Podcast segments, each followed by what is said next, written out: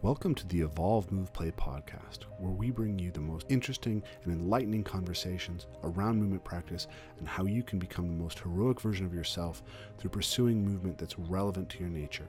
This is a podcast that's going to feature some of the top movers in the world, some of the most amazing movement thinkers, and people from fields that are related to movement as far afield as evolutionary theory, strength and conditioning, and everything in between. So, if you're interested in movement, please stick around. And if you like our work and want to support it, please consider supporting us on Patreon because this podcast is completely listener supported. We don't want to take any advertising, we don't want to interrupt your experience of watching the show.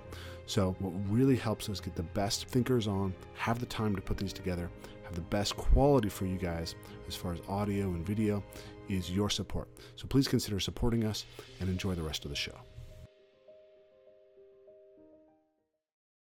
Hello, and welcome back to the Evolve Move Play podcast. So, first of all, our guest this week is Kasturi Torchia. You may not have heard her name before, but I think her work is incredibly powerful and very much something that we wanted to showcase here on this podcast. Uh, Kasturi is a PhD candidate in counseling psychotherapy, and she is a um, the founder of Esprit Concrete, which is a method that is combining um, parkour and art du déplacement with therapeutic modalities like cognitive behavioral therapy and psychodynamic therapy. So uh, she has defended her thesis but has not published it yet. Um, we'll get into that and get into the details of how these two things come together. Um, I was recently introduced to her by a good friend of mine, and I was very interested because obviously this is very aligned with our ideas around parkour as a form of self cultivation or movement practice as a form of self cultivation. So, really excited to share that with you guys. Before we get to the podcast, just a little bit of housekeeping. So many of you know that we released our retreats for 2020 recently. Return of the Source is already sold out. Really excited about that. We have an amazing crew coming back, uh, are coming, and we have a lot of, uh, of folks coming back. It's almost half people who are coming back for a seminar uh, for the second time. So, very excited about that. Um, we do have also our seasonal seminars, May 14th through the 17th and October 1st through the 4th, which are on sale. If you'd like to get involved with one of our retreats this year, which is really the best way to experience the Evolve Move Play method. So, um, our spring retreat, Awaken Your Movement, is going to be focused on really preparing the body and coming into the high energy season of summer. Um, we're going to be seeing the beauty of the spring in Washington, the blossoms. Um, you're going to get to do four days of training uh, you'll have three nights on our family property. We'll be going to Volunteer Park and Whatcom Falls and climbing the creek. And the creek run is especially cool, actually, um, in those uh, spring and fall seasons because we have higher water flow. So it's quite intense and really fun. So if you're interested in that, you know, make sure to reach out to us ASAP, get on a call because uh, those spots will likely move very, very fast. Um, that's pretty much the details. Uh, we, you know, if you want to uh, check out more, we'll be a link in the description. Um, without further ado, enjoy my conversation with Kasturi Torchia. Um, and I'd never, um, I, would never heard about it. I'd never seen anything. Um, unlike a lot of people, I, I didn't know any of the social media stuff about it, not even the films, or I just thought stunts are stunts, and so yeah, I had no idea um, what I was getting into, and so I just really, really tried it not knowing anything, which um, now that I think about it, I'm I feel like I'm quite lucky actually because I didn't really have any expectations at all, and it was all really quite new and novel. Um, so yeah, about five and a half years ago. Cool. You didn't have to worry about having to jump off buildings right away. No, um, actually, Yao was my uh, first teacher, and I uh, was at that um, I went to that class because he was teaching at my university where I was studying. And um, as part of the university, uh, it was free. So I dropped in because somebody else re- recommended it um, for me, but more in terms of just there's this class you may like. Um, they didn't actually train themselves. So they just knew me and thought they know what that is.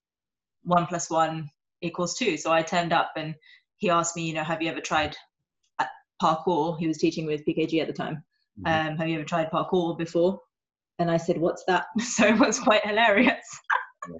um, but yeah, so turned up, really thoroughly enjoyed it. But now in hindsight, when I think about it, I think I thoroughly enjoyed what he also brought to the session mm-hmm. um, and his take on it.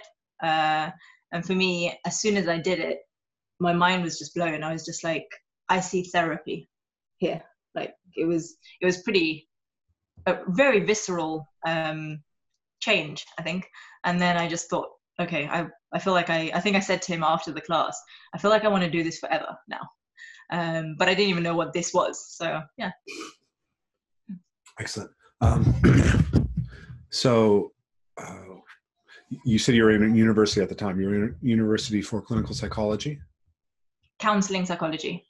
Um, so yeah, I was on my uh, doctorate, and I was looking. I was at the time on my doctorate. People were starting to think about what their thesis was about. Mm-hmm. Um, I didn't have a topic yet.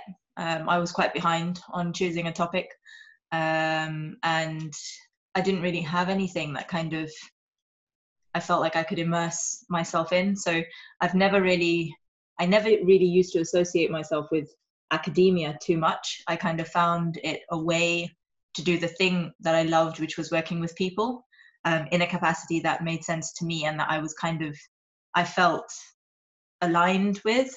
Um, therapy made sense to me because I wanted to know about me and my history and all the whys about my family and stuff like that. So I think I got into it that way.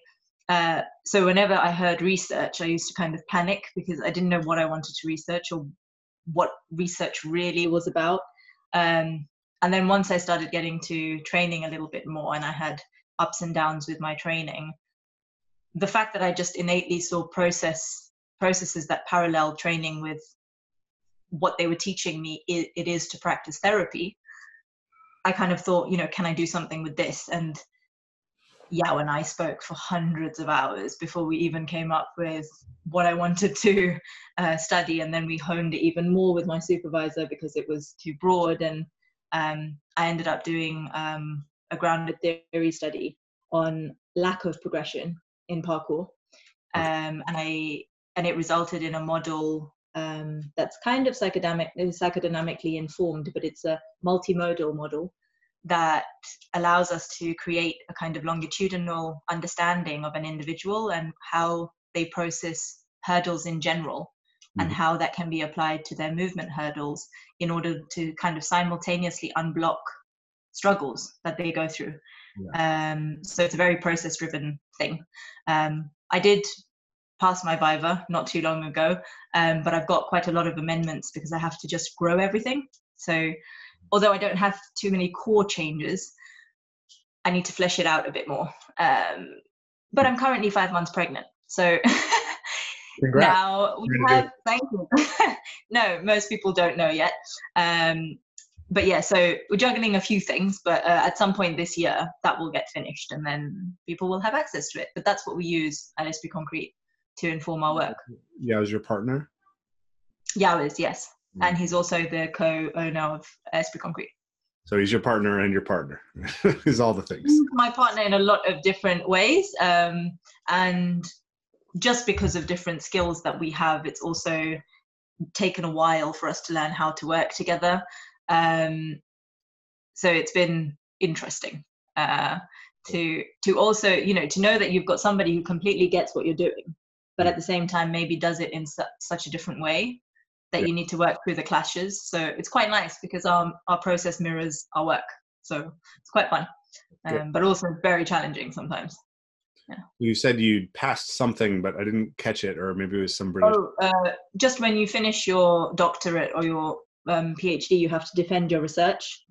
So you can pass it with no amendments um, or minor changes, or you can pass or you can not pass it, or you can pass it with some like time consuming changes. So, given that I'm pregnant and also there's a lot that I can now elaborate on, not having any kind of word limit or anything, um, I've got quite a bit that I want to do to it okay. um, before I submit the final thing, which is available to everyone. So, yeah. yeah. But it's just a nice marker for me because I've defended obviously, your thesis, but it hasn't been published. Exactly. Exactly. Yeah. And you, so your thesis is basically on uh, just to what I heard was your your thesis is essentially the mental thing that happens when you're plateauing or not able to progress in parkour, and then how you deal with that process. So um, this is where I feel like I get really boring, but if I don't explain it fully, then I also get lost. So um, the the model is like a picture, So it's on one page. Um, and it goes through uh, getting people to think about what they came into parkour looking for, mm-hmm. what they eventually maybe gained, but also maybe lost, paradoxically lost from their training experience or their training style. Yeah. Uh, how that resulted in some kind of uh, coping mechanism kicking in that either kept them in the discipline or moved them out in different ways. So whether that's from something small like repetitive injury or if that's actual quitting, mm-hmm. there are mm-hmm. different styles that develop. And the model kind of shows how the start to the end links in and maintains itself, and how that mirrors somebody's natural style of coping with issues Challenge. that they face. Challenges, yeah. Um, so we call it in psychological speak a kind of longitudinal model that we can use to formulate clients. Um, so if a psychologist was to start working specifically with ADD, parkour, free running, they would be able to use this conceptualization with the client to better understand the processes, but without isolating it as being only sports focused, because the parallel with how they cope in relationships, how they cope with work, how they cope with other things, mm-hmm. um, mirrors it directly. Yeah, it's it's interesting. So I'm you know I'm not a therapist or a or or deeply educated in psychology, but I have come across different psychological schools of thought through through different years, and one of them that I'm familiar with or somewhat familiar with is cognitive behavioral therapy, and you know essentially that's uh, you know what I understand about it is a lot of it has to do with um, with exposure therapy and then changing your mental processes so that you learn how to um, manage anxiety and become more courageous to overcome the things that are, are limiting you. And as i started reading a little bit about it it struck me that it, that as in a lot of ways like a kind of a mental parallel to what we saw with parkour right? So i started jokingly calling parkour uh, motor behavioral therapy right? Okay. physically acting out the process of exposing yourself to something that is challenging, um, potentially fear or anxiety inducing, frustration inducing, and then creating a process that allows you to overcome that. So that was one of the reasons why I was attracted to, to having a conversation with you is because I thought this was really interesting. And, um, you know, our, our orientation with Evolve Move Play is really about the idea that fundamentally movement practices exist the thing that keeps people coming back to movement practices, what whatever movement practice it is, is it somehow allows a transformation in their self that's meaningful to them and that is transferable to life. Um, but often we don't actually focus on that, right? Mm-hmm. Think a lot about how to get better at the Kong vault, but we don't think about how we make the Kong vault work better to help us be better at everything else. Mm-hmm um, and it seems like that's very aligned with what you uh, the work that you're doing with this Esprit Concrete so i'm curious whether um, uh, kind of uh, do you see the same parallel uh, you know is do you uh, are you using cognitive behavioral therapy like you mentioned psychodynamic therapy um, i'm just if you could give me a little bit more uh, yeah yeah um, so um, so by trade I can't. I don't like officially calling myself counseling psychologist without saying pending sure. uh, post Viva because uh, that's just more accurate. Um, but even as a therapist, because I'm already a qualified therapist, so if we just go with that, the idea is um, that as a counseling psychologist trainee, you work uh, multimodally. Mm-hmm. But you work with, ever, which, with whichever model, I guess, not only are you competent in, but your client needs. Yeah. So the parallels that you're making with the CBT, um, the cognitive behavioral therapy, uh, I think I would call it the easiest um, way for us to uh, draw a parallel between um, a problem solving scenario mm-hmm. in parkour uh, with a very uh, visual aspect to it where you can see all those steps and you can follow them through. Uh, and in that way, that situation mirrors it really really well so i can totally relate to what you're saying mm-hmm. um, what i think is a little bit different with esprit concrete is that uh, the esprit concrete method is an approach that is more linked to a mindset for conceptualizing the person's um, processes mm-hmm. rather than a methodology you sign up to. So it's it's not paralleled in the sense that CBT has its strengths and vulnerabilities. Psychodynamic has its strengths and vulnerabilities. Esprit Concrete uses whichever therapeutic model best suits the client. Sure. And that is kind of dependent on what the client feels, but also what professional judgment I put in, um, or whoever the therapist would be. Yes, yeah, so um, in that sense, uh, how I make sense of the people who work with me mm-hmm. um, and how I try to help them make sense of the people who work with us um, is really fundamentally dependent on who is in front of me. Yeah. So some people kind of want to uh, want to or need to look way past the present and be a lot less uh, solution focused or problem solving focused and think more about the relational um, dynamics that they need to work on in order to best um, to best live comfortably um, within their own relationships, within work relationships, within their systems. Um, so if it's very systemic, there are systemic approaches that will, for me, tap in a lot more to psychodynamic theory that we will bring to the front. And as a result, the Esprit Concrete method that we deliver to that person will uh, mirror the needs that they have. So we would use a lot more uh, object related analogies. We would use a lot more in depth um, questioning of the hows. We would use the uh, guided discovery a lot further to go back to the root sort of triggers of our defenses than we would with somebody, for example, who comes in and says, I can't physically get to work because I'm that anxious. Yeah, yeah. I want to be able to go back to work by this date in which case that's very classically um, useful for us to use a CBT sort of methodology. But the Esprit Concrete um, model will base its work around my grounded theory um, model, longitudinal model, which would have space for uh, not the modality we work, but just a more comprehensive understanding of a sport and psychological longitudinal formulation for that individual. Yeah.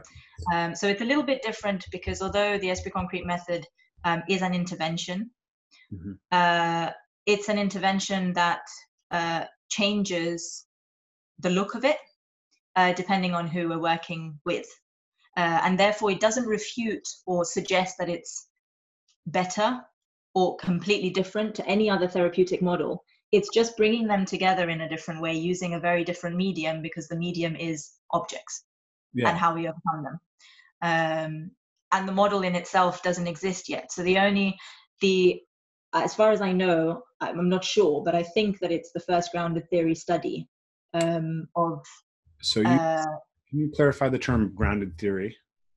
So it's a theory generation, which means I did a set of interviews that then uh, extrapolated um, core processes from that people were undergoing who experienced the process of either quitting or lack of progression okay. and using those processes and a detailed um, analysis of that qualitative analysis of it um, we i created a conceptualization and a model mm-hmm. that i then tested with the following interviews that i did to create a theory okay. and i and the theory uh, will develop hopefully over the years that i do it um, if I continue. Um, but the initial theory is what my doctorate is on. The model is just the visual representation of what the theory I'm suggesting is. Mm-hmm. Um, and there definitely wasn't a theory like that in counseling psychology, but there also wasn't necessarily too many theories that uh, took a really longitudinal approach. Uh, so from lifespan approach in sport, yeah. um, because sport um, has always been quite outcome driven. So even though it recognizes the value of the psychologist perspective, it kind of uh, still was very heavily driven by the fact that we need you to attain this, that, and the other, mm. and you need to attain this, that, and the other. So it starts, um, at least from what I have seen and what I've come to know, it doesn't start as far back as childhood, for example. It's not very preventative in the way that it's been modeled. so, psychology in general? Sports psychology. Yeah. Okay. Um, and now the movement is a lot more holistic. it's moving a lot more towards integrating sports psychology with other disciplines.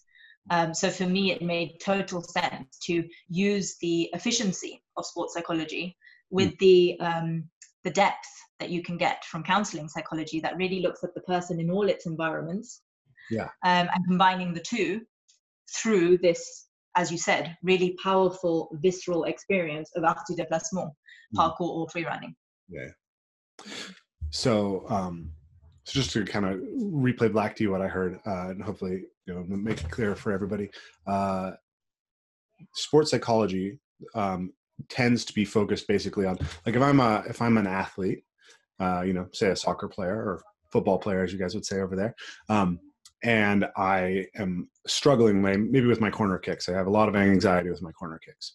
So I'll come to you as a sports psychologist, and your goal will be to change that acute symptom now.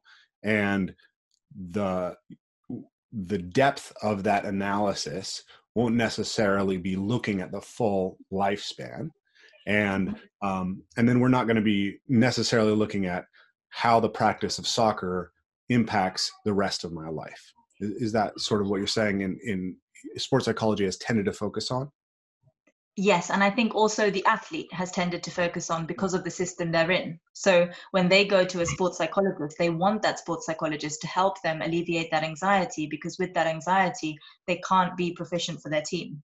Yeah. Um, but if there's a normalization of the fact that okay, are you perhaps anxious with other things in the same way? Or what is it specifically about this that's generating this anxiety? Sometimes you can extrapolate something fundamental that that person has now sort of created a habit with or formed a defense for.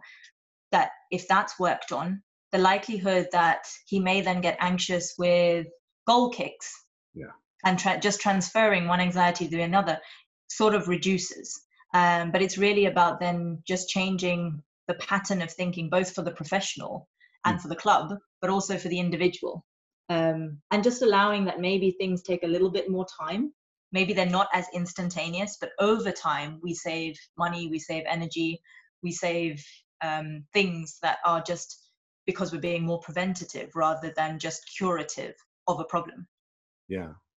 So this is something that, that kind of hits on my my personal little passion i guess right now and and also what what really attracted me to have this conversation with you because i think it's interesting that you know you're you're marrying basically psychology that is very performance oriented with psychology that is sort of um, person oriented right? Like life oriented. And it seems like in a lot of ways uh, and then you're marrying that with parkour ADD right? Which uh, is this very in some ways it's a very strange phenomenon in the kind of sport world that I think actually parallels a lot of this distinction. Um, the way that I've been thinking about this in my own head is a distinction that's used in Japanese martial arts between Do and Jitsu. Are you familiar mm-hmm. with this? No, but I think I remember listening to. Um, I remember listening to uh, a podcast that you did, maybe with Thomas, where you mentioned it yeah, for the and then you were also talking about gi i think. Um, i'm not a martial arts sort of connoisseur but um, i then googled it so i have a sort of some idea of it. Um, but yeah thanks to your podcast. Yeah so i mean i will uh, just lay it out real quickly but do basically is the is the japanese version of the word dao which is in mm-hmm. dao de ching. It means way right and yeah. jitsu basically just means technique right so you can have a jitsu of carpentry or a jitsu of you know computer programming um, traditionally a lot of the martial arts started as jitsu in japan mm-hmm. anyways they were oriented primarily towards uh, essentially being professional skills of a warrior class mm-hmm. when those professional skills were no longer really necessary in the world right when you know swordsmanship didn't matter that much because you had guns um, people wanted to continue practicing it. And then many of these arts started to change their name from um, jujitsu to judo, from kenjutsu to kendo, etc. And some of them became very sport oriented, which is a little bit different. But the general idea of the do was that it was about how um, how it impacted you as a person.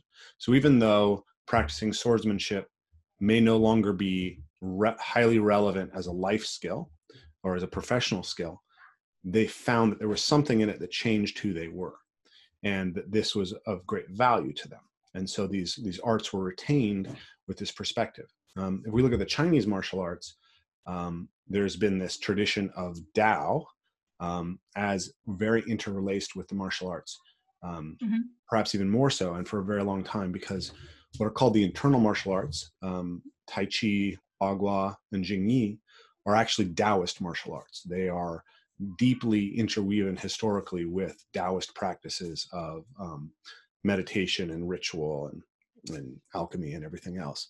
Um, they understood, and Gung Fu, the term Gung Fu, the Chinese term Gung Fu, actually means good work, so approximately. It doesn't mean martial art. But the idea is that when we practice these things, they change us. Mm-hmm. And I saw, I, I, just read some article about this. I, don't, I can't remember where, but it, crystallized this thought that that essentially parkour developed as a DAO, right? Mm-hmm. The guys who started it, they didn't really build it for to put it on YouTube or to become mm-hmm. professionals or to do anything. They built it because they needed an outlet to mm-hmm.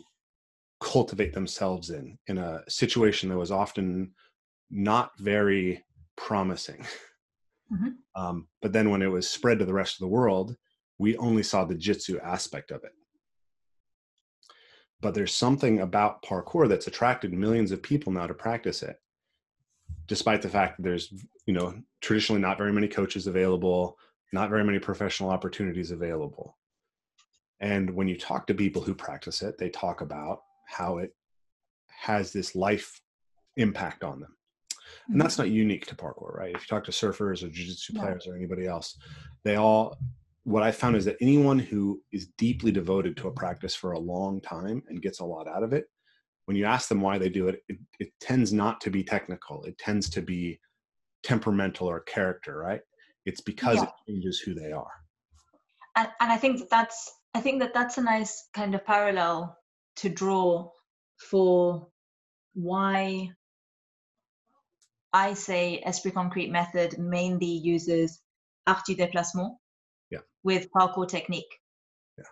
Because the parkour has, um, in our view, at least at Esprit Concrete, become uh, manualized in a way where it's really efficient at teaching movement.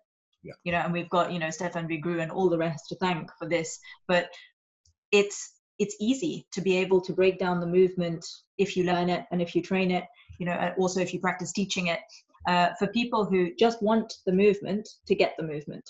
And then if there's something in that person that perhaps you sense or they sense that is searching for a little bit more, then you kind of need to go into the way that you're talking about.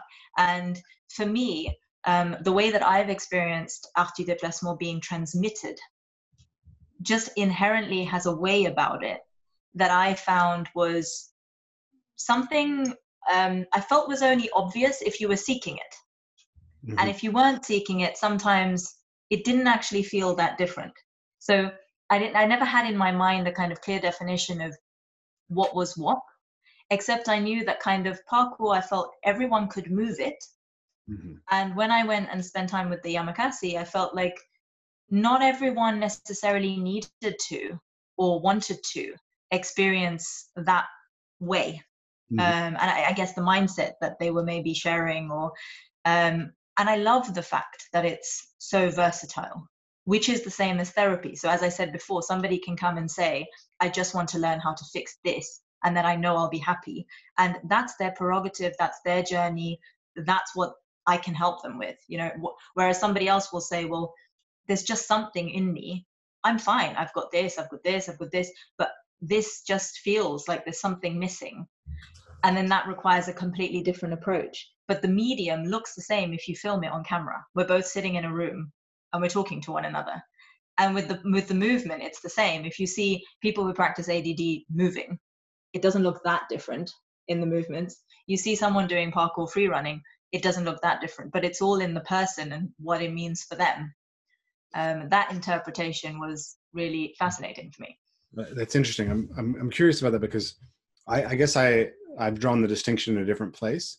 Um, I draw the distinction more in the the moment that it left France, and I may be wrong about this because you're much closer to that origin than I am, right? You you've met a lot more or spent a lot more time with the people, right, who are who are part of this.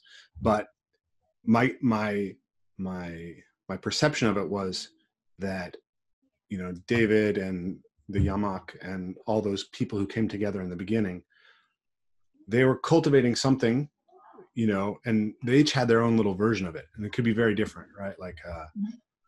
you know, Stéphane has written about uh, the the anger that he was kind of driving the training that he was doing with David, and then that very much changed when he trained with Williams. Mm-hmm. So they had their own visions, right, and they had different ways that were happening. Mm-hmm but it seems like that beginning was very way focused very dao focused and uh and then i saw the kind of the the jitsu entering um or the dao being lost let's say as it translated to um, being shared by video because in video we can only see the physical we can't really experience the the psychology behind it very much and i think there's so uh, yeah, I think I think the group dynamic or the group focus there is what interested me. So in all honesty, I've never spoken to David Belle. So yeah. I hesitate really to talk too much about his perspectives because I would have heard it from other people, yeah. um, and I don't know him. So uh, fr- from what I've heard, um, there was a kind of you know follow me, this yeah. is what I'm doing, uh, kind of approach. And uh, from a psychologist point of view, from me, from a therapist viewpoint, there's a certain individualism to that that allows people who can keep up to keep up, or people who can't to keep up when they can and then find their own way. Yeah. Um, whereas the thing that I found that Williams, Chau, Yann, Laurent, um, mainly those four, but even you know more recently when I met Malik, mm-hmm. what they share in common I think was that underlying it, there was a there was a desire for each one of them to keep the connection between them, so that somehow there was always a coming back together. And from what I've heard, there was a certain sort of chasing of David. You know, I've heard it's quite difficult to get in touch with him, and so I think it is a way. Yeah. But I think maybe as a, as a psychologist, there's sort of autonomy and then collectivism, and where does that all fit in? And then competition you know why are you training what are your motivations um, and there's just a, a communal motivation that just came across to me much stronger with the four yamak that i mentioned than with what i've heard from david. But then again i've never trained with him so i don't know. Um, but that's also from my experience of just different countries and how people train just parkour. Mm-hmm. um, there was for a while when I first found parkour, my own stuff was being brought up in that I felt like because it was so easy to see the how did you call it? The techniques? The jitsu yeah. The jitsu? I got completely consumed by the jitsu. Yeah. I became like obsessed with you know how good can I be? How fast can I be that good? You know and I don't even know why, because rationally I knew I found this when I was 28 or something like that. You know, my career is actually this thing, which I love. Yeah. You know, I am not trying to be an athlete, but there was something about my ego that was brought up because it was so thrilling and there was a lot of unprocessed stuff that I had. So I stuck to that physical and that technique.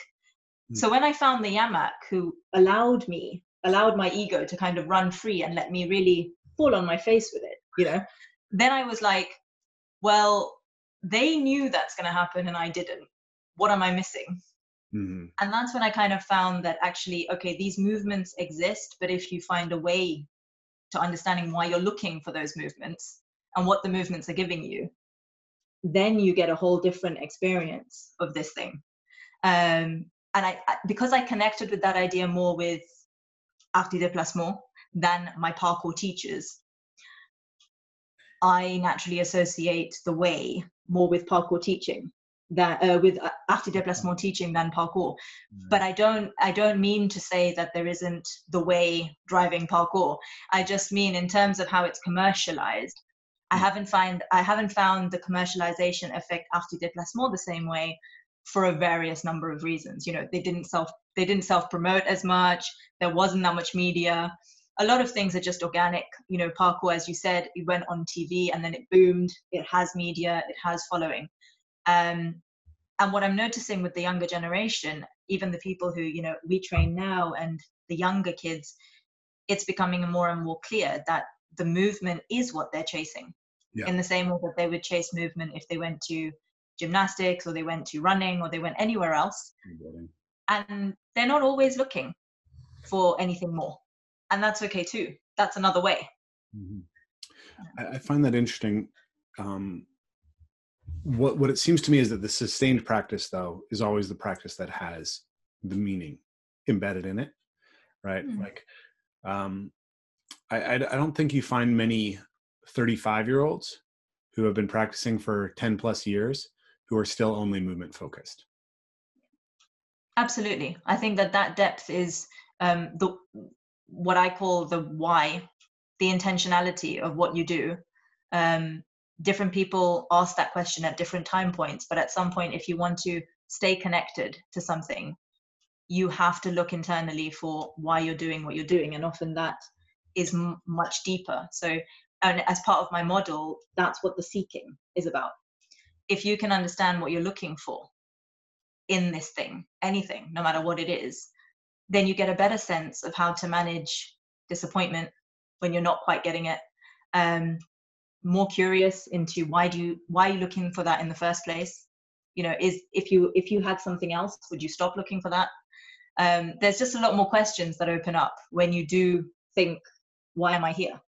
You know which is not something at all that i would have invented. It's what we probably all ask ourselves you know? But that exist that existential question um, it fascinates me for intrinsic motivation. You know it, it fuels our work with it at least. Mm-hmm. Yeah there's a that aspect of, of, what motivates and what gives meaning over the long term. That's the thing that um, that i'm deeply interested in right? You know i'm i'm 38 now. Um, you know I, I, was lucky enough in a lot of ways to have you know maybe just enough physical talent and be early enough in the development of it that i got to kind of like break a lot of things first in my community. Never necessarily the very best but i got to have some kind of uh, you know thing landmarks benchmarks that i got to set out in the in the development of the community. Um, and i remember at one point one of my 11 year old students came out and did this swing that it took me two years to do. Um, and and it was just this recognition that like um, the the physical achievements are ephemeral right? They're they like even even if you do something that will last 30 years and nobody else will do it you're not going to be able to do it again necessarily right? Or probably not in 10 years. Um, so so if you're if you attach too much to that external um, it's like the you're going to burn out. Mm-hmm. and i you know i was trying to compete in parkour at that time and my body was just breaking down. And it was like i can continue pushing for these goals um, or i can look at this as something that i can do for my life. And is it that meaningful? Is it that you know and if it is how do i how do i orient myself around that around the meaning? Mm-hmm. Um, and and I think you know so back to the idea of the jitsu versus the Tao. It seems to me that um, there's certain arts, certain fo- uh, practices that become very Tao focused, and certain arts that become very Jitsu focused, and um, it's like the Jitsu. They end up you you, talk to someone who does jujitsu, which is um, you know it's very Jitsu focused. Brazilian jiu-jitsu. It's just about about the, about the techniques, right? And you ask them why they do that, and they'll always tell you some reason that has to do with character, right? Because it makes me stronger, it helps me deal with my aggression, you know, it gives me community, it, it gives me all these things that are valuable to me. It's it's never really about the technique that they're practicing, right? It's like if you went and talked to somebody who is doing surfing, you'd hear similar reasons. Um, and and so it's like, well, but the jiu-jitsu guys are not oriented towards doing that right? But then you go to the Tao, right? Uh, Aikido, um, and and they're oriented towards self development, but often they've lost track of something real, and it's like jujitsu because you really struggle and because it's chaotic. I think is is fundamentally a better grounds for self cultivation than a very scripted, you know, very compliant aikido match and it's it's like I'm I'm interested in something that marries these two. And it seems to me that that parkour art du déplacement is a very interesting thing because when you when it's you and the obstacle, um, it's very real, but it gives lots of space to be oriented towards how it's changing you. And I think it gives us a potential to to extract those lessons and begin to uh, to see how we balance that, not just within this practice, but within other practices as well.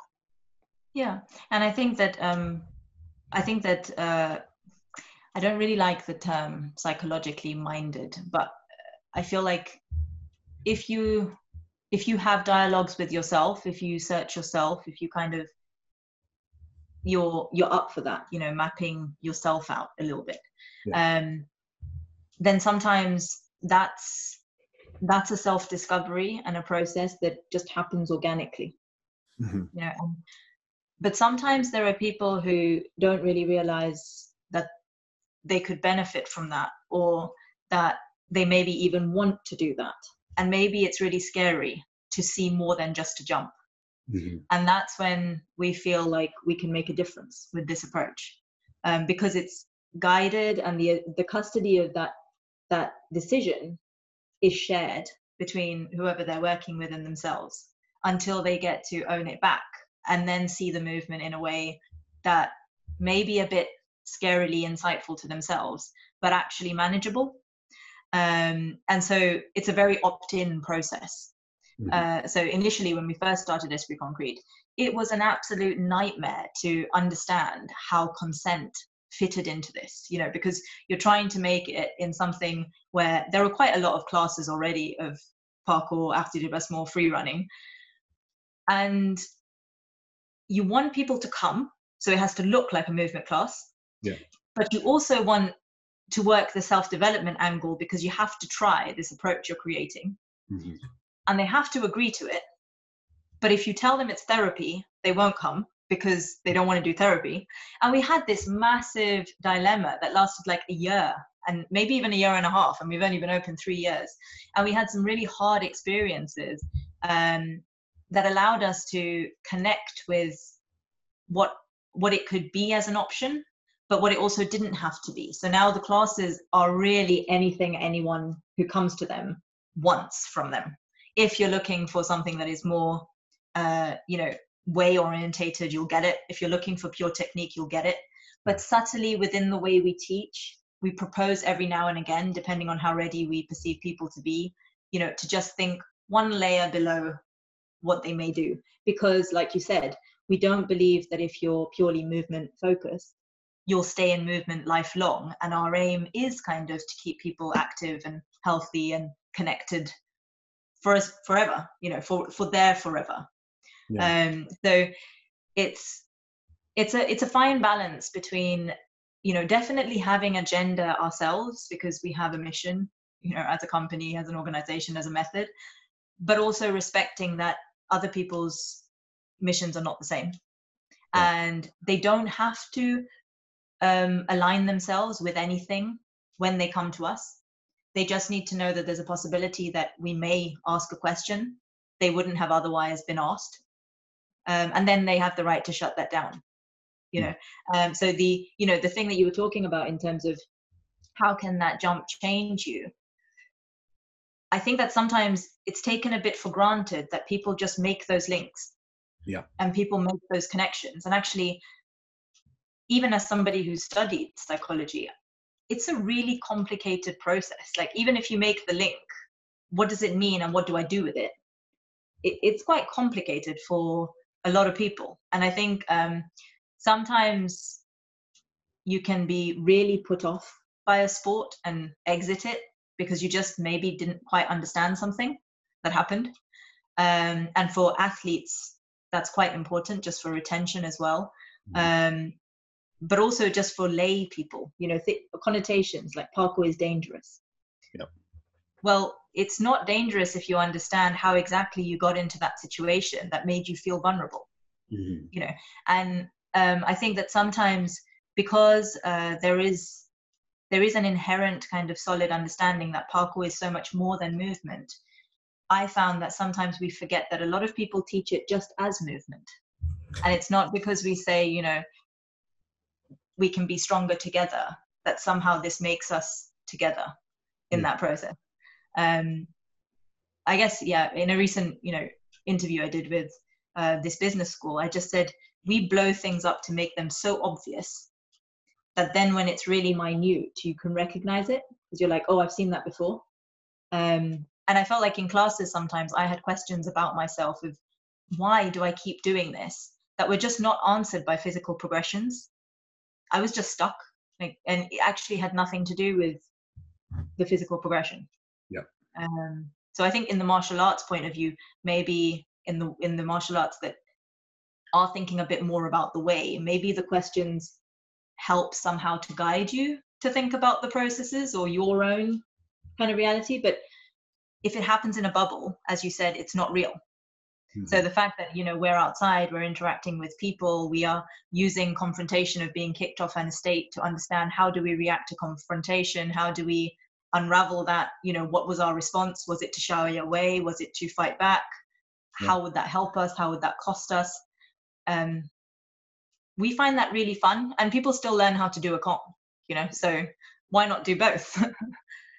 yeah, I mean, I think that ultimately they help each other, right? Like I've been yeah over the last few years, I've been uh, incorporating more and more mindfulness practices into my work. And um, and initially, as a movement teacher, that's kind of uh, it's like you know, am I am I asking something weird of my students? Um, but you know, once you start to dig into it and, and recognize it, it's like, well, if you have a concentration practice a concentration practice helps you concentrate when you're doing a jump, which makes you more successful at the jump. Um, if you uh, if you have like a metta practice where you're practicing loving kindness, like if you can be more loving and kind toward yourself when you're frustrated and doing something, you'll actually recover your mindset more quickly and be able to do it. So we can see the physical really easy, but the psychological um, is very often the limiting piece. And this is something that we think uh, is, is just incredibly important to understand. Like when someone we've we've created this model where it's like if somebody has a problem in their in their application of a skill, uh, you can imagine that they they may not even be aware of it. Do they have awareness? Right. So awareness is first, and then there's the level of like logical understanding. Right. I I get what my body or I can describe what my body's supposed to do. Right. Um, and then there's the ability to technically embody that and then there's the um, emotional regulation to do it when you need it right? So mm-hmm. you may you may know what you need to do you may understand how it's supposed to go you may have the physical capacity the strength to do it. Uh, that's the other piece. You have to have the physical quali- qualities right? So you can have the mm-hmm. coordination but if you're just not strong enough you're just not strong enough. And then even if you're strong enough you understand it you've got the the skills um, if you're scared you won't do it right? Mm-hmm and so being able to understand emotional regulation is actually critical to our performance as an athlete. So we can look at it that way um, and then we can look at it the other way which is ultimately the sport is a small part of your life. So how do you get more out of it right? Within sport you know as a generalist right i do martial arts and i do dance and i do parkour and i do all these things strength training um, different martial arts. I'm always interested in that question of transfer of training and that's a huge question right in learning theory um, but we we can think about that more broadly. It doesn't have to be you know does my throwing translate from soccer uh, from you know from football american football to uh, to baseball? It's like mm-hmm. does the courage to do the jump transfer from my parkour practice to to office politics right? Yeah. And yeah. Yeah i think the um the there's a really nice push um, in the UK, but around the world. Um, but Switch um, do Switch the Play, I think it's called.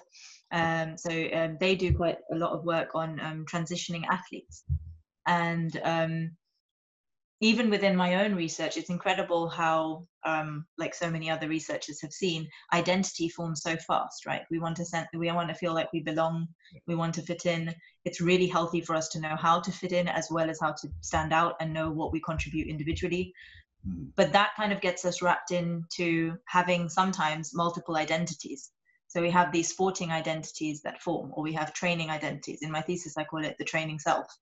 Um, and the the interesting thing is that often what we believe or expect from our training selves is so different from our true selves that we get we begin to encourage these splits unconsciously just because the way that we train or what we um, do within a sporting context is so different from our everyday or our normal mm-hmm. um, so for for for me i was really interested in how do we actually keep a more integrated sense of self through sport just more generally but i used the medium of ADD parkour um, because actually if we started from that viewpoint so if we actually some of the recommendations in my thesis is if we actually started by having an open discussion about who are you really when you're entering this team at 13 yeah. and how do you process things at that age how can we then tailor your training to make sure that when you exit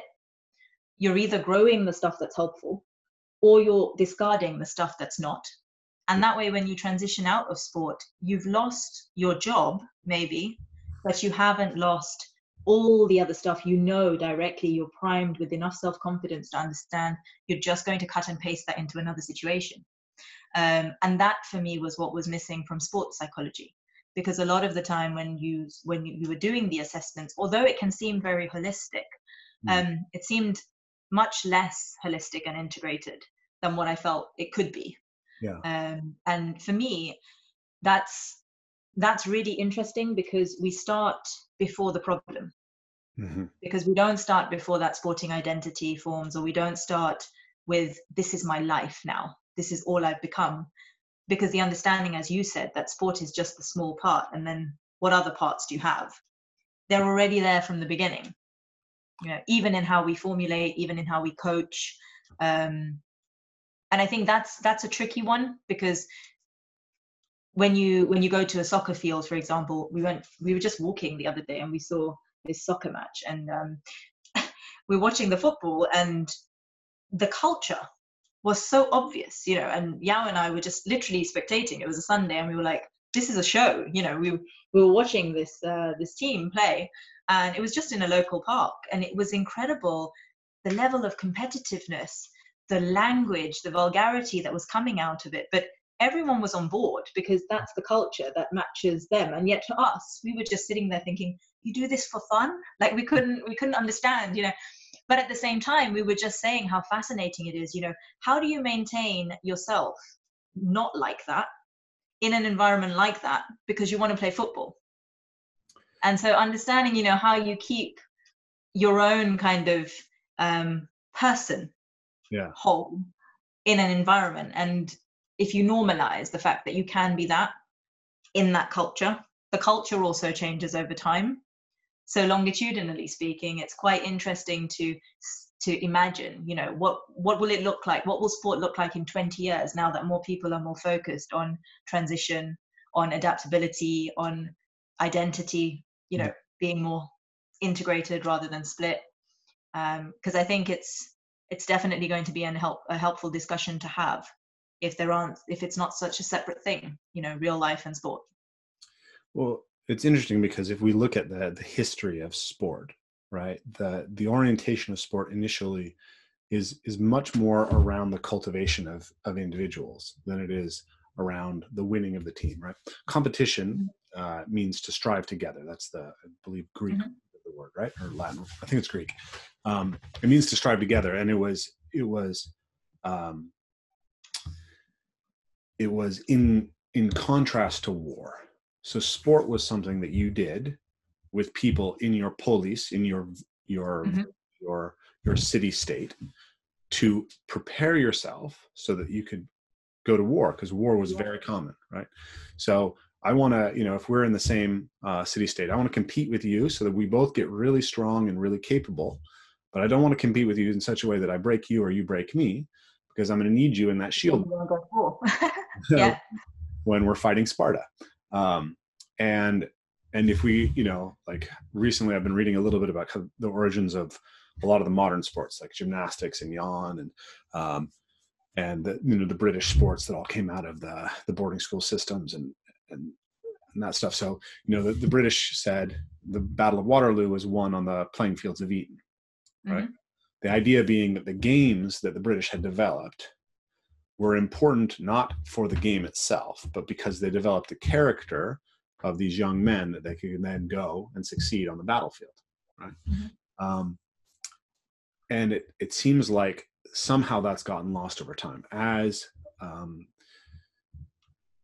you know uh, I'm, i always hesitate when i invoke capitalism because you know there's so much negativity towards capitalism and i think it's very valuable in certain ways but as as sport has become very capitalist right? And mm-hmm. has become oriented towards winning in order to make money in order to sell products sell entertainment.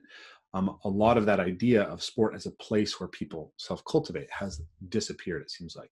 And then at the same time more and more of our physical culture has been gobbled up by the sport pyramid right?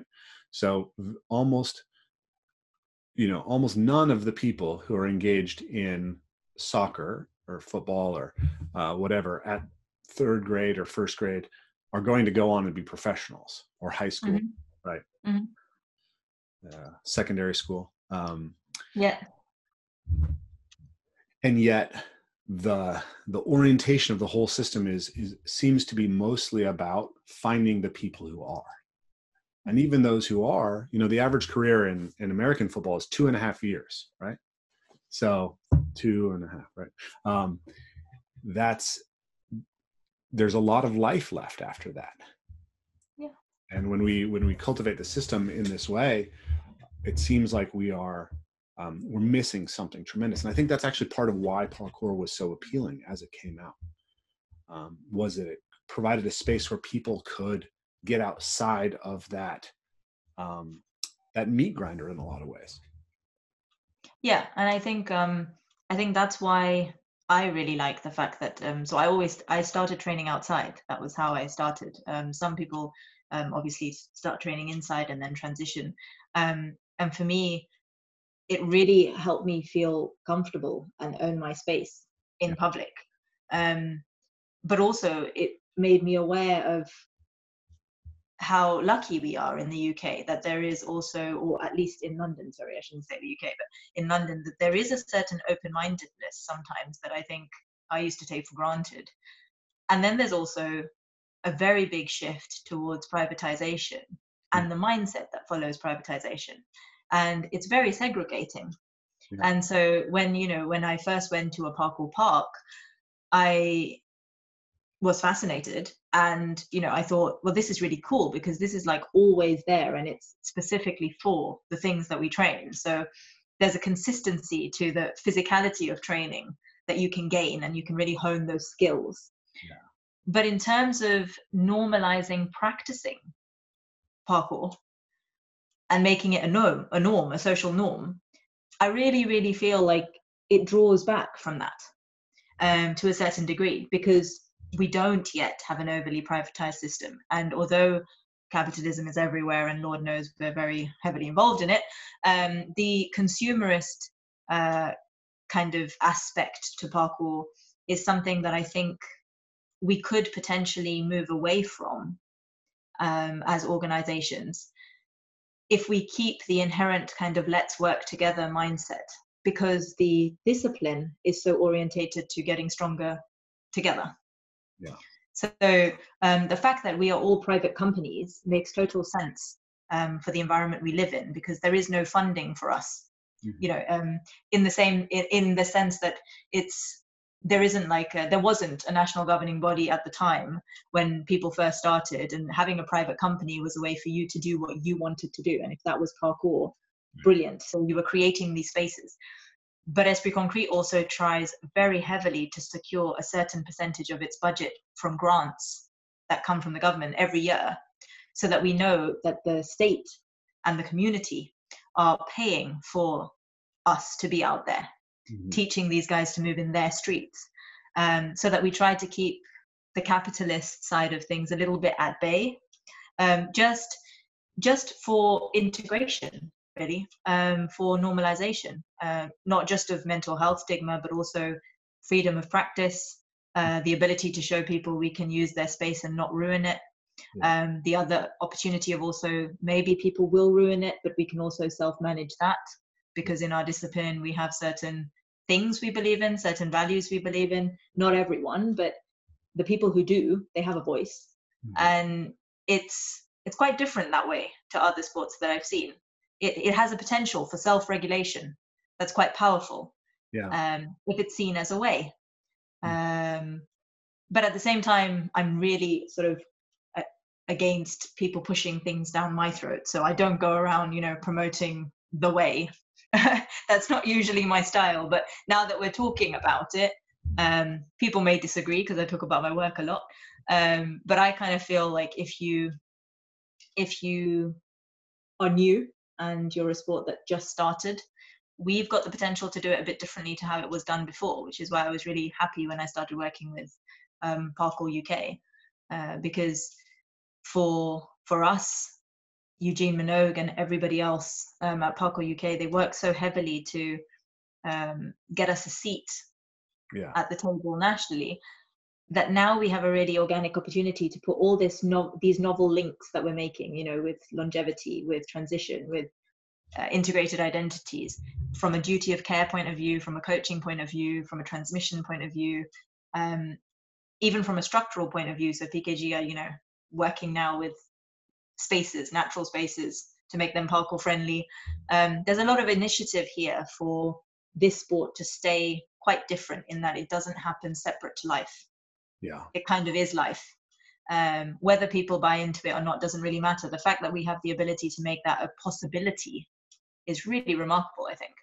hmm Yeah, I think there's, you know, I think parkour is a fascinating social phenomenon, and it has, you know, um, I think everyone in any discipline that you love, there's always a tendency to want to fetishize it, right?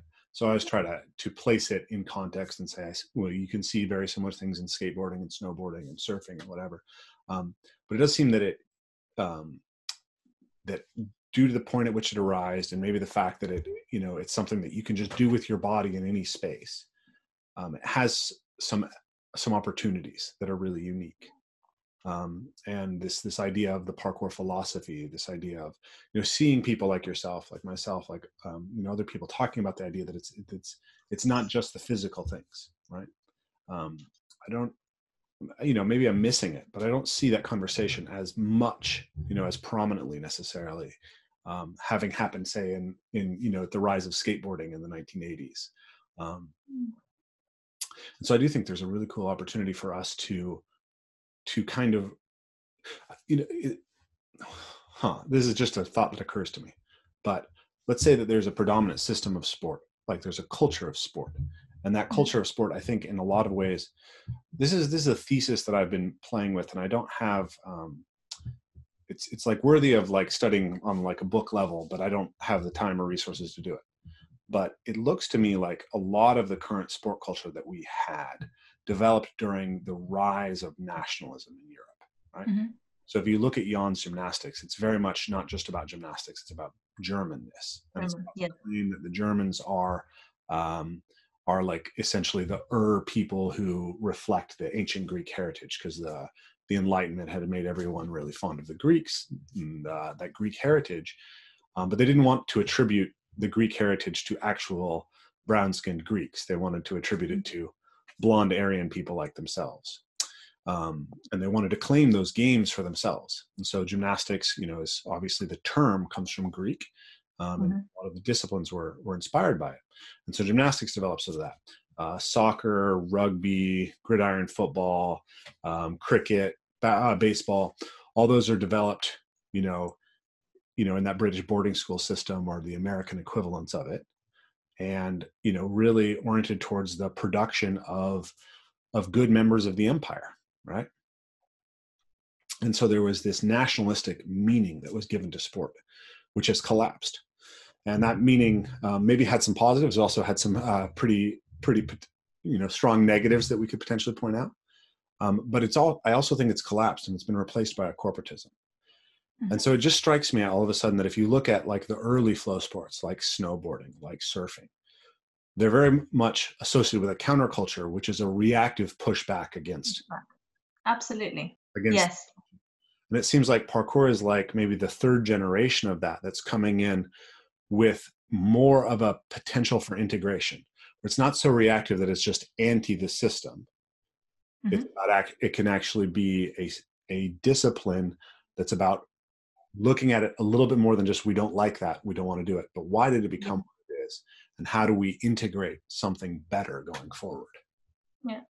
Um, so in my thesis, there's a part that talks about um, a theme that came out, um, a process of almost um, cultish integration um, that came from practicing. So different people who experience practicing parkour. Um, and just to note, you know, what you were saying about it's it's so easy sometimes to you know put our our sport on the pedestal. And yeah. actually, I I'm quite um, I'd say I'd like to say uh, critically analytical, but sometimes quite critical too, or quite cynical. And um, so I researched the costs of parkour, you know, rather than the gains, because when my proposal came in, everything was about the benefits of parkour. Mm-hmm. Um, so for me, it was actually the opposite that fascinated me. And one of the things was this real kind of sense of engulfment that mm. can either feel very safe and motivating because you keep wanting to return, or very threatening mm-hmm. because when you don't feel like you're fitting into the culture, you feel stress yeah. To the point that sometimes you even just get too stressed that you don't want to go to classes because you're worried about how that's going to be. Um, so there was this kind of duality that was really interesting. Um, and actually, the thing that fascinated me was that the way that I've understood the history of how the discipline developed, whether it's David Belle or not, was really about what does this form of movement or search for movement or just use of body and self do for me. Yeah. So it really had me at the per- at the center of it. Whether that is because i want to be as strong as i can be physically or whether that is because i want to give back to my community it doesn't really matter. There was a me at the center of it. And then there was a kind of okay and what will the group give me? Mm-hmm. followed by then maybe i want to give back or it will make me stronger on the path that I'm on, you know, and it still stays quite me. It doesn't really matter. But it kind of, um, it kind of also almost felt like while I was researching that organically, whenever you have a discipline that's a little bit rebellious in the sense that it challenges certain things, it can easily be almost um, easy, depending on what your own uh, combat is with uh, societal conformity to hop on the bandwagon of being destructive. Sure. So, you know, whether that's with property or that's even with the expression of movement with itself, sometimes there's a real kind of look at me or I can do this, this invincibility that came out in my thesis that is quite heroic. It's linked to some people called it in, you know, in my interviews, hedonism. Um, and somehow it was a display of a rebelliousness that they had that actually once they identified that they really wanted to address that they went back to the community aspect of parkour. Yeah. Um, and they actually went back to actually know what I train brings people together. And it's actually more about me and how I've interpreted I've interpreted this training that has made me rebellious. So using it as a rebellion. Um, and they were just going through this process and they had said, you know, they'd never discussed this before, but they kind of found that out as they were doing the interview with me um, with no prompting from me because obviously I was just collecting data at that time. Um, and I thought it was fascinating because it made me realize that, like you said, compared to other sports that maybe did start with some kind of rebellion, mm-hmm. the Yamaks that I met and David Belle, from what I've seen, although they were doing the sport to get stronger, to try to figure something out for themselves, it wasn't in a way to push back on anything. It was trying to trying to make things better. Mm-hmm. Um, but in the way it looks, uh, if that person has something rebellious that is happening within them, it can be adopted for the opposite. Yeah. Um, so its versatility uh, was really fascinating to me, but also really interesting just on a national level of how easy it is for people to buy into this perception, as I said before, of parkour is dangerous. Mm-hmm. Parkour is an alternative sport. Um, you know, it's different. Um, but I think it is those things just without the connotation that often comes with it. Yeah. So you you you triggered something interesting for me in the idea of the risks of parkour or the the negatives, the costs of membership or or of, of, of deciding to train. Because not just in parkour, but in all these sports that I hear people saying, you're going to get all of these benefits out of them. I have this question: How do we, how do we do that better? Or I look at people like you said in your your parkour journey, um, it changed the way that you felt in public spaces that you mm-hmm. got gained confidence you gained something that was really meaningful to you and it feels like most you know especially in the early days of parkour most of the people the leaders of the parkour community that i met they could all tell you that, that, that parkour had changed them in some fundamental way it changed their interaction with the world and and this was really powerful and we just felt that like um, in the beginning for me we felt that like if we just exposed people to parkour they would get these changes and it would be awesome and you didn't have to do anything other than have people jump off stuff and they'd get it. Um, but as i see it now um, i think that was naive right? I think that just because you achieved a change from this jump doesn't mean that that or from this discipline. Doesn't mean there's anything unique to that discipline versus anything else that you could have tried. Um, and it also doesn't mean that you're going to continue to accrue those beneficial changes if you keep doing the same thing. Mm-hmm. um, and it also doesn't mean that there aren't potential negatives. Mm-hmm. right? Yeah and i think i think the i think um, a few things that just stand out when you're saying it actually um, in relation to my own experience but also what i now see when i'm teaching and when i'm planning workshops the people who transmit are the people who i feel leave the change. Mm-hmm. The parkour itself, I'm not convinced it does anything more than instantly gratify an individual. Now, I know that's a really controversial statement, but because it's so imminent that the moment it stops working and it stops giving, the interpretation of what more is there to a jump mm-hmm. usually i found comes from either the internal voice and the internal dialogue people have yeah. or the community so I think that there's also a transition in the the transmission. There's hmm. been a change in the transmission as it explodes. Yeah. Oh, yeah. So I mean, there's obviously it was spread in France by word of mouth and direct experience, and then it was spread in my generation um, through downloadable content. We had to go onto forums and talk to people and get them to share videos and like go onto megaupload.com and like spend hours downloading videos. And then there was YouTube, right? Mm-hmm. Now there's, you know, cinema quality uh, videos being published every day, pretty much, mm-hmm. uh, with tons of parkour content. Like I found with myself, like um, a lot of times I can just watch parkour now, and it doesn't even mean anything to me. It's just like mm-hmm. it's just pretty images flashing on a screen. Mm-hmm. Um, so that's changed tremendously, right? Uh, and and there's there's also like uh, there's transmission of positive there's also the potential for transmission of negative there's there's all these subcultures that have developed but i think that that's also really key to the person so somebody watching it will be driven by their drivers yeah some of them will be unconscious.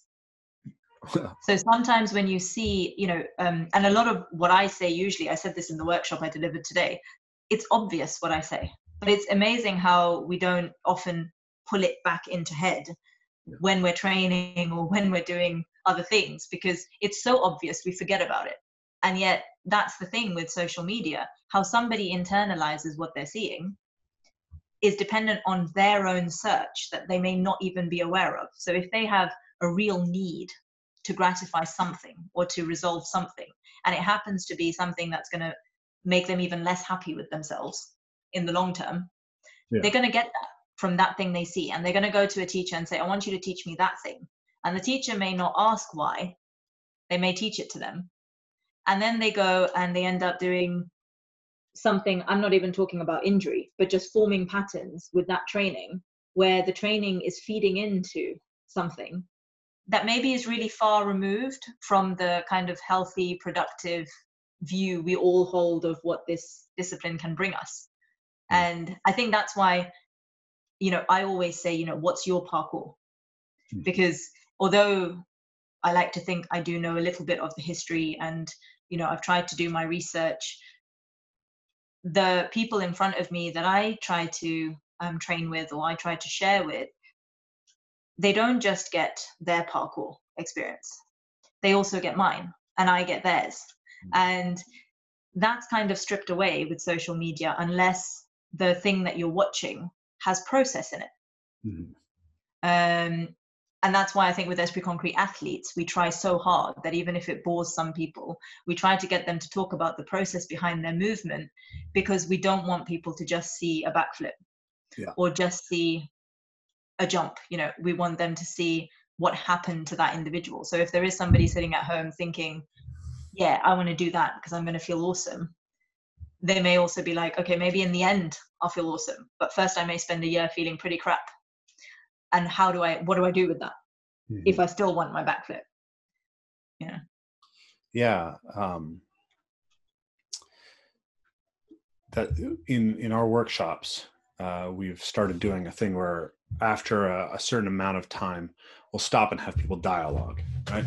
So it's like what did you get, get from that right? And we'll give them uh, questions to help them format and think about what the types of insights they might get out of it are and then another big uh, piece of that is that the story is their story, right? Mm-hmm. We share our story, we share our paradigm, but we always try to leave a level of agnosticism, right? So there's the parkour that is the, you know, or the whatever evolve, you know, evolve, move, play. Um, there's the overarching story, and then there's the meaning that it has for each individual. And it's important to recognize that uh, the overarching story can't completely you know the, the individual stories can't completely collapse into the overarching story. If they do then you're you're taking something away from the students that's very very valuable.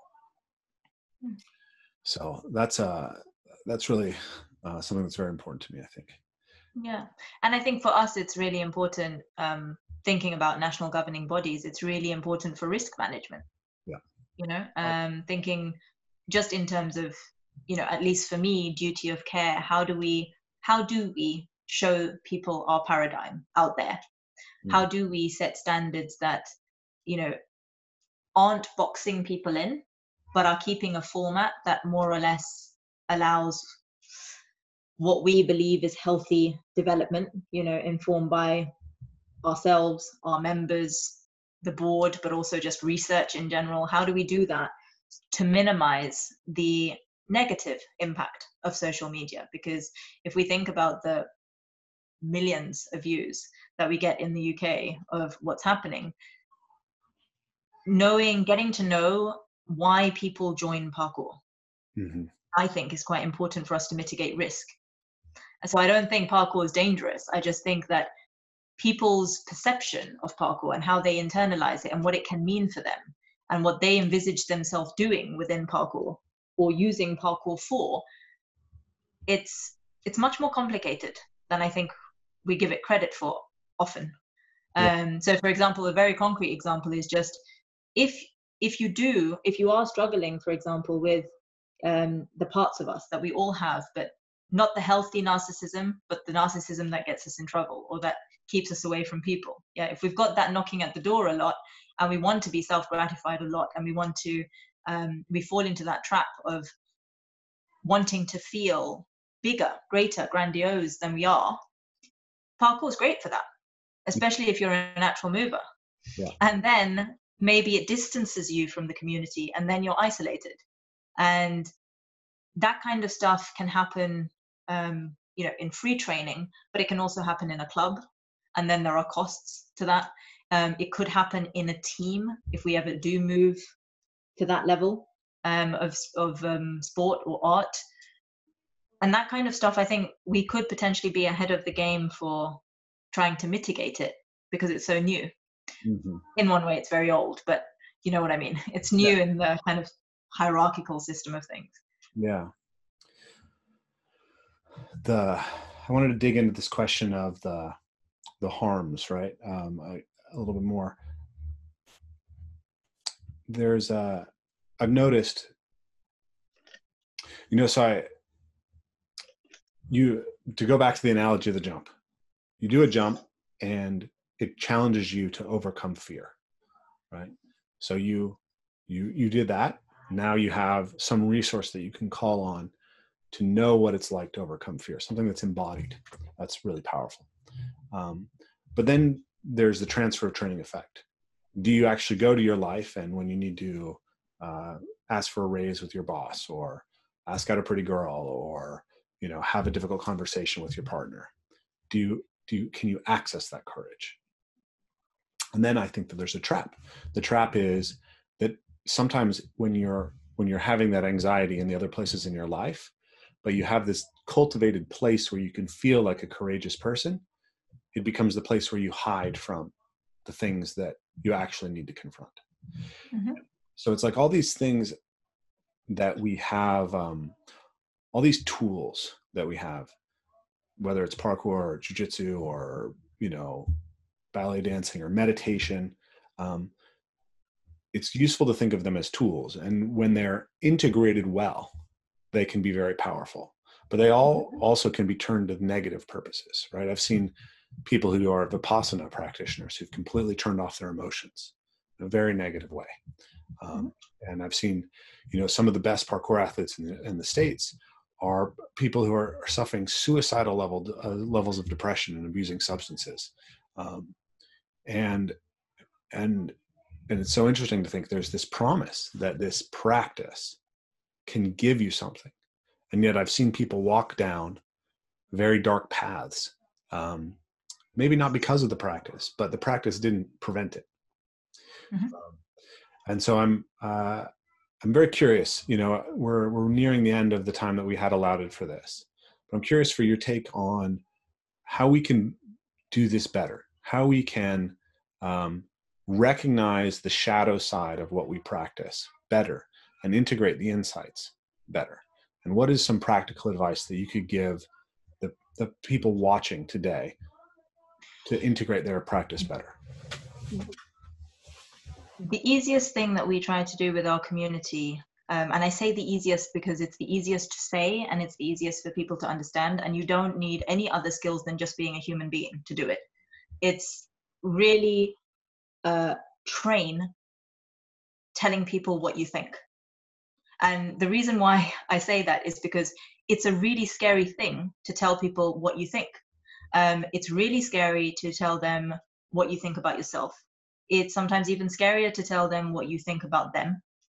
And part of training, at least for us, is the potential to not only get to know yourselves, but to get to know other people. So the risk of an individual going down a path, for example, like the one you described, it doesn't happen overnight. There are signs, just like any other uh, sport or any other um, event, life event. Um, in order to get to understand why what that person's looking for. You know why are they switching off their emotions to be able to do that precision? Mm-hmm. it takes a simple conversation. It's just not simple because it requires a lot of courage. So it's i guess that the advice is try. In the same way that you would approach a jump and do all the progressions to try to make it I think really trying to increase your communication and your bonding with the people that are around you training, it's a nice kind of self regulatory thing that we can all do in the community to just be a lot more open about what someone's training is and what it is not. And I think um, instead of us, you know, getting trapped into this thing of idolizing the fact that did you see how massive that Kong precision was, maybe just seeing how did the person react when they did the Kong precision? Did they seem gratified or did they seem like it wasn't enough? You know, maybe just caring enough about the humanity part of that individual to see whether once they can't jump anymore, are they still going to be happy?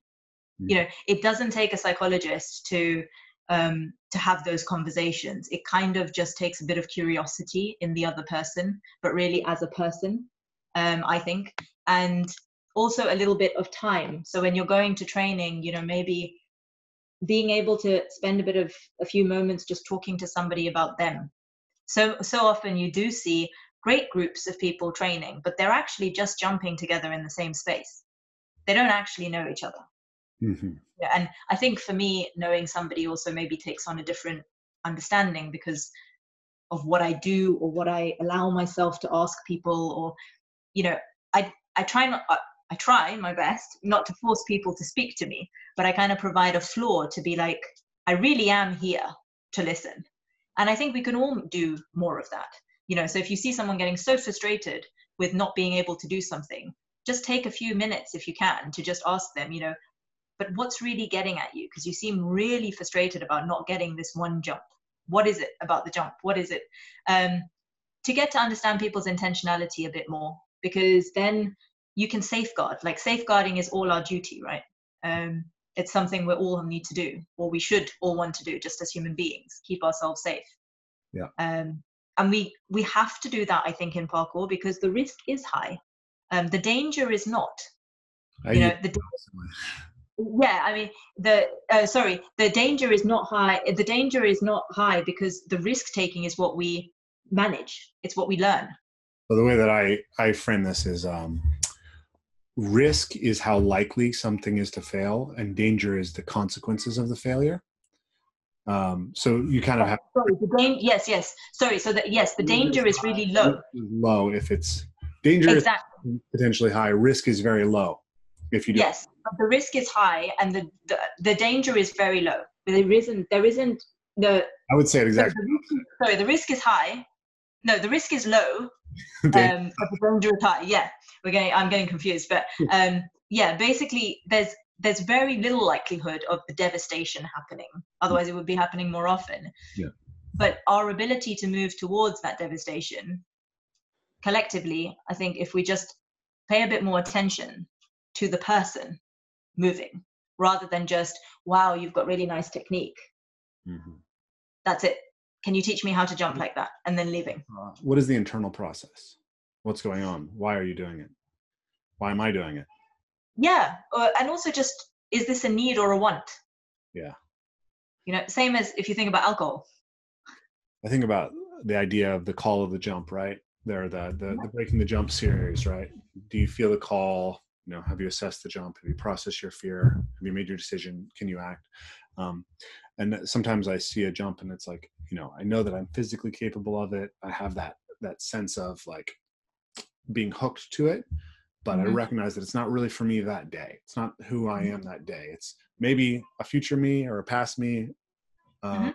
someone else who's doing it in the scenario it's very important to me to be like no i'm i'm fully aligned with taking this jump now and in and safety always is about that deep integration of the self for me Yeah, but you've already reframed it differently you've mentioned it as the call to the jump yeah? Yeah. you've not said i can do this jump but i can't do it now so for us if you can't do it now you can't do that jump now Mhm. and it's different to say i really want this jump Yeah.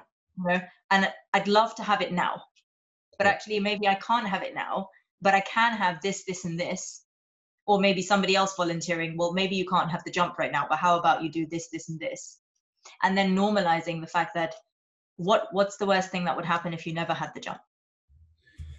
Yeah yeah. Because that's also scary for somebody who really really wants the jump Mhm. and who also more and more now is going to want the jump to make money from it. Mhm. and prestige. Yeah. And instagram views. Yeah dopamine um i think that the asking the question why is kind of maybe the theme of the conversation here that that what people need to do is is think about that more deeply and that's going to be i mean create processes to to extract that so they'll have a better integration of their pro, of their practice um, and i think just thinking about how Yeah. like what is happening Yeah. makes the why more apparent because sometimes we get stuck on the why because we miss out the how. And the how is probably easier to grasp than the why because sometimes we never find out why. That's true. Yeah i have you know i just published one of our our you know solo podcasts the why what how of evolve move play. Um, we've tried to really refine that down um, as a as a general model as my model. Um, so there's there's that and then there's one other thing that popped into my head that I wanted to, to, to sort of share here, which is, oh, at, when you're talking about talking to people, right? That's something that's very interesting because that's something that's come out of our workshops because we teach, I think the group class format or the group get together format where it's brief um, has mm-hmm. major limitations. Um, mm. and when we've gone to these long retreats where we have four and eight day long retreats, uh, it, it facilitates the communication around the process in a much deeper way. And it creates this sense of meaningful experience and connection where people have friendships and safety to start exploring who they are and what they're motivated by in a very different way. And uh, it's interesting because just last night I was thinking about this and I was thinking about the conversations that I can have with the students and with the group of people who've come through that. And the fear and inhibition uh, that I had to have those same kinds of conversations when I was first in my practice, right? Mm-hmm. So, um, you know, there are people, for instance, who I really was hoping that I would get to practice with more often, and it didn't happen. And the sense that if I actually just asked them why that wasn't happening, it would be acknowledging some insufficiency in myself that um, that was very threatening, right? To to say that I would really appreciate it if you would just come and train with me um, felt like a, a major uh, blow to my ego, I think, at that time, to be that vulnerable um, with uh, the people in my community who I was training with. And so I, it just struck me as something that is worth recognizing for people that um, saying talk to people, yes, but also recognize that it carries that that need for courage and, and vulnerable, vulnerability um, can be an extremely courageous act. Absolutely. And the people around you who are not training with you can also help point that out that maybe more generally that vulnerability has come up before. Yeah. And if it has, then it's something that you're going to or you have worked on, but we can't see our own vulnerabilities often. You know, none of us can. I mean, I I have my own therapist, I have supervision. You know, I have people around me to make sure I can deliver the best practice, but also I can be someone I'm happy with. So, you know, I think um, it does take huge amounts of courage. But in that fundamental concept, you know, of this discipline, you're not alone. You don't have to be alone. If you're choosing to be alone, it may be because it's tough not to be alone.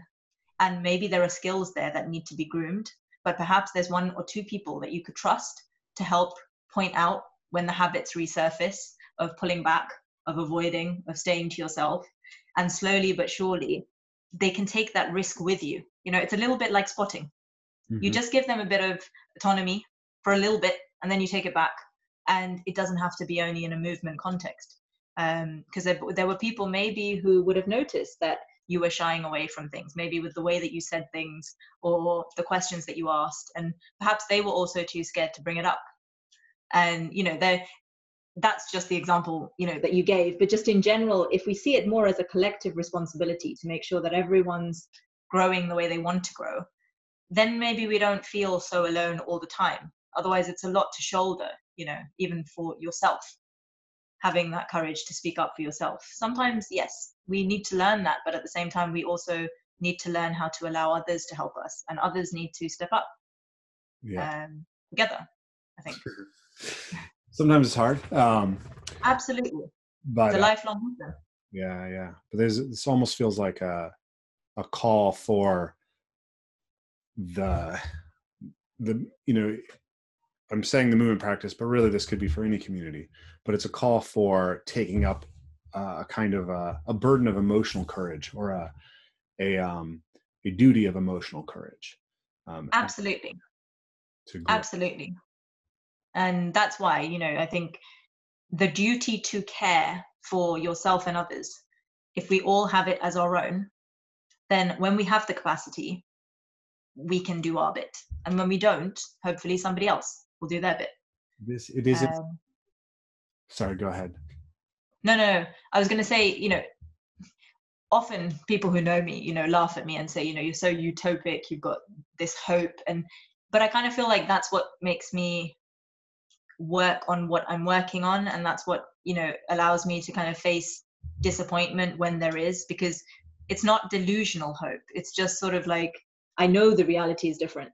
but I also know that if we don't hope for a different reality for tomorrow, then we're not going to target our actions in that direction either. We're sort of just going to sit with this idea that everything is crap. And for me, that kind of keeps us quite stagnant. Or we're going to talk a lot about what we're going to do. And then when it comes to really sweating it out before you take that brave step, you may not be able to do that. Um, but I've seen people spend 10 years trying to take that step and then take it.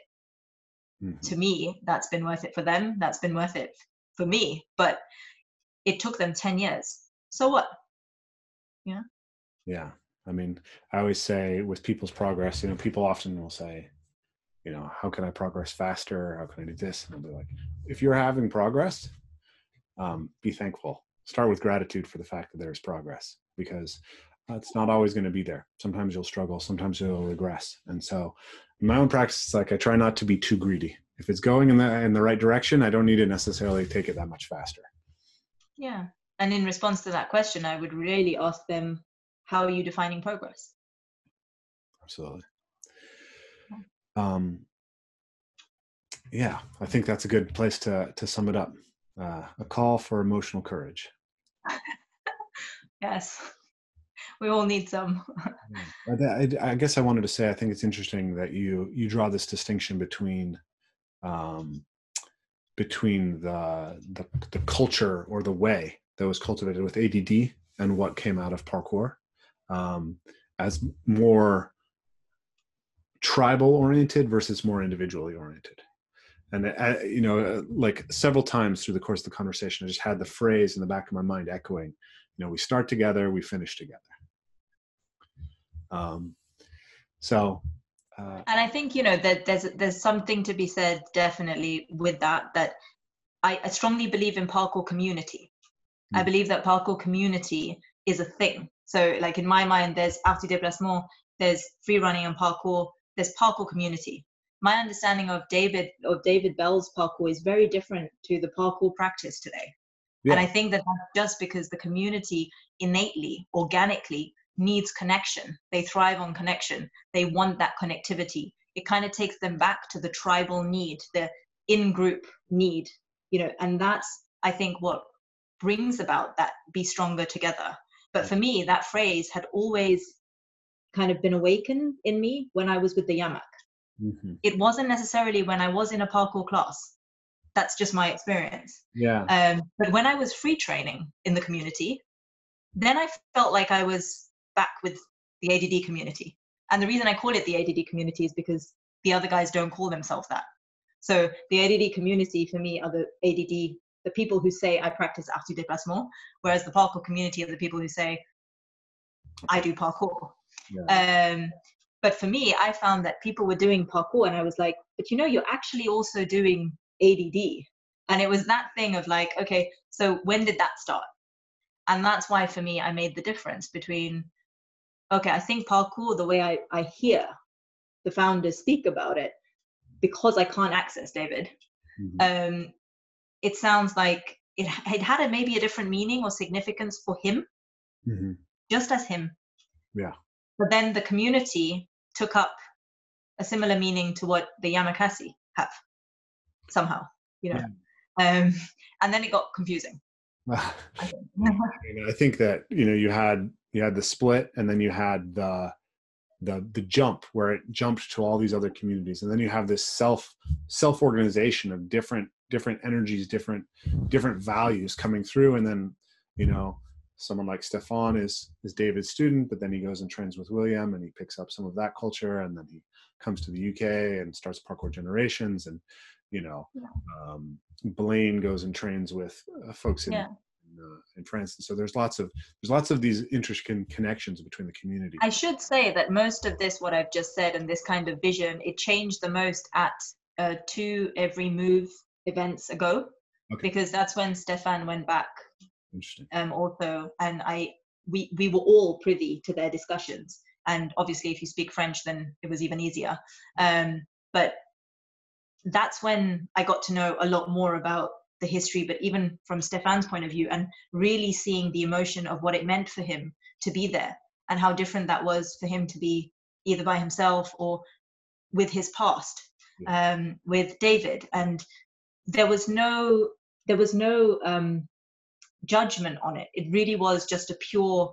There is a difference here, Yeah. and what is that difference? And hearing them talk about it made me kind of reinforce what I thought initially of like, oh, so there is a difference, and there's a difference even for people who started with David. Yeah. And I think that's that's when I realized that's what I've been sensing because you know, and I traveled quite a lot to try and find what I was looking for in terms of the that community origin, the tribal origin you were talking about, the sense of family, the belonging, um, without even knowing that that was what I was looking for. But I I reached out and well now they actually are like my second family and it's you know it's it's awesome and Esprit Concrete wouldn't exist without them. Um, but yeah, I think there's a difference. I just think it depends what you're looking for and your reality of it will depend on your interpretation of it. Um, but some of what I've I believe does come from their storytelling of their life. Yeah. So I feel like yeah, just to not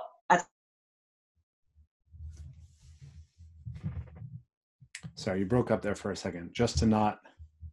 yeah, uh, just to reiterate, obviously that I haven't spoken to David Belle. This comes from you know hearing Stéphane Vigroux, speaking a bit to Thomas, the four Yamaks that I mentioned, you know Malik. Mhm. The forums at every move are very nice to learn about the history as well. When they go on their tours in Lisses, Yeah. and you know they actually tell the stories, the childhood stories. Me and David did this here, you know, and then you they're very open in sharing that history now compared to when I first met them five years ago um, for a various number of reasons. But if anyone wants to know about them, I would strongly suggest going to every move and finding out. Yeah, yeah. Um, it, it's interesting. I feel like you know we've been focusing on the importance and the value of the tribal aspect, and uh, and and I think I, wouldn't want people to get the impression that that that what David was building wasn't also important because there is the importance of the of, the, of building yourself as an individual, and But I think what you said at the beginning does that because each of them are different. So as a when you when you get taught by Laurent and then you get taught by Yann and then you get taught by Chau and Williams, you almost get a sense, in my opinion, I get a sense that they don't work just on their own. They form a piece of a puzzle. Yeah. So that individuality that each person brought, and I'm presuming David as well, it it's really an individual in a tribe rather than you just buy into a tribe. yeah, you want you you need both. You need that. You Like, my definitely own need practice, both. my own practice Absolutely. that I if I don't train on my own occasionally, there's something missing. That there's a Hundred percent. that is necessary. Yes. And there's a there's a section um, on the recommendation side, so it's called the contain practitioner uh, model. In my model, in my thesis, that talks about the importance of even how that grows play and autonomy and creativity. Um, that you need a balance between in group and solo. Mhm. Um, so yeah, no, totally, totally agree.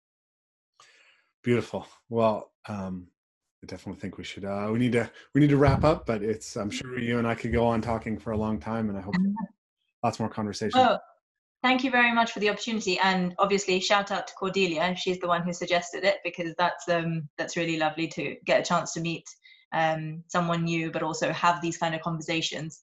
Um, it's one of the beauties of internet. Yeah. Um, Cordelia so. Bickford is a program coaching program director at Parkour Visions right now, I believe. Um, she's the one who recommended that we speak. So yes, thank you to Cordelia, and thank you, Kasturi. Thank you, Rafe. Thanks for listening to the Evolve Move Play podcast. If you really like the content we're putting out, make sure to leave us a five star rating and a review. It helps tremendously in getting the word out about what we're doing. And of course, you really want to support us, you can support us on Patreon. This is a listener funded podcast, and through your funding, it allows us to have the best equipment and to attract the best guests and build our audience. So we really appreciate it if you do those things, and we look forward to talking to you next time.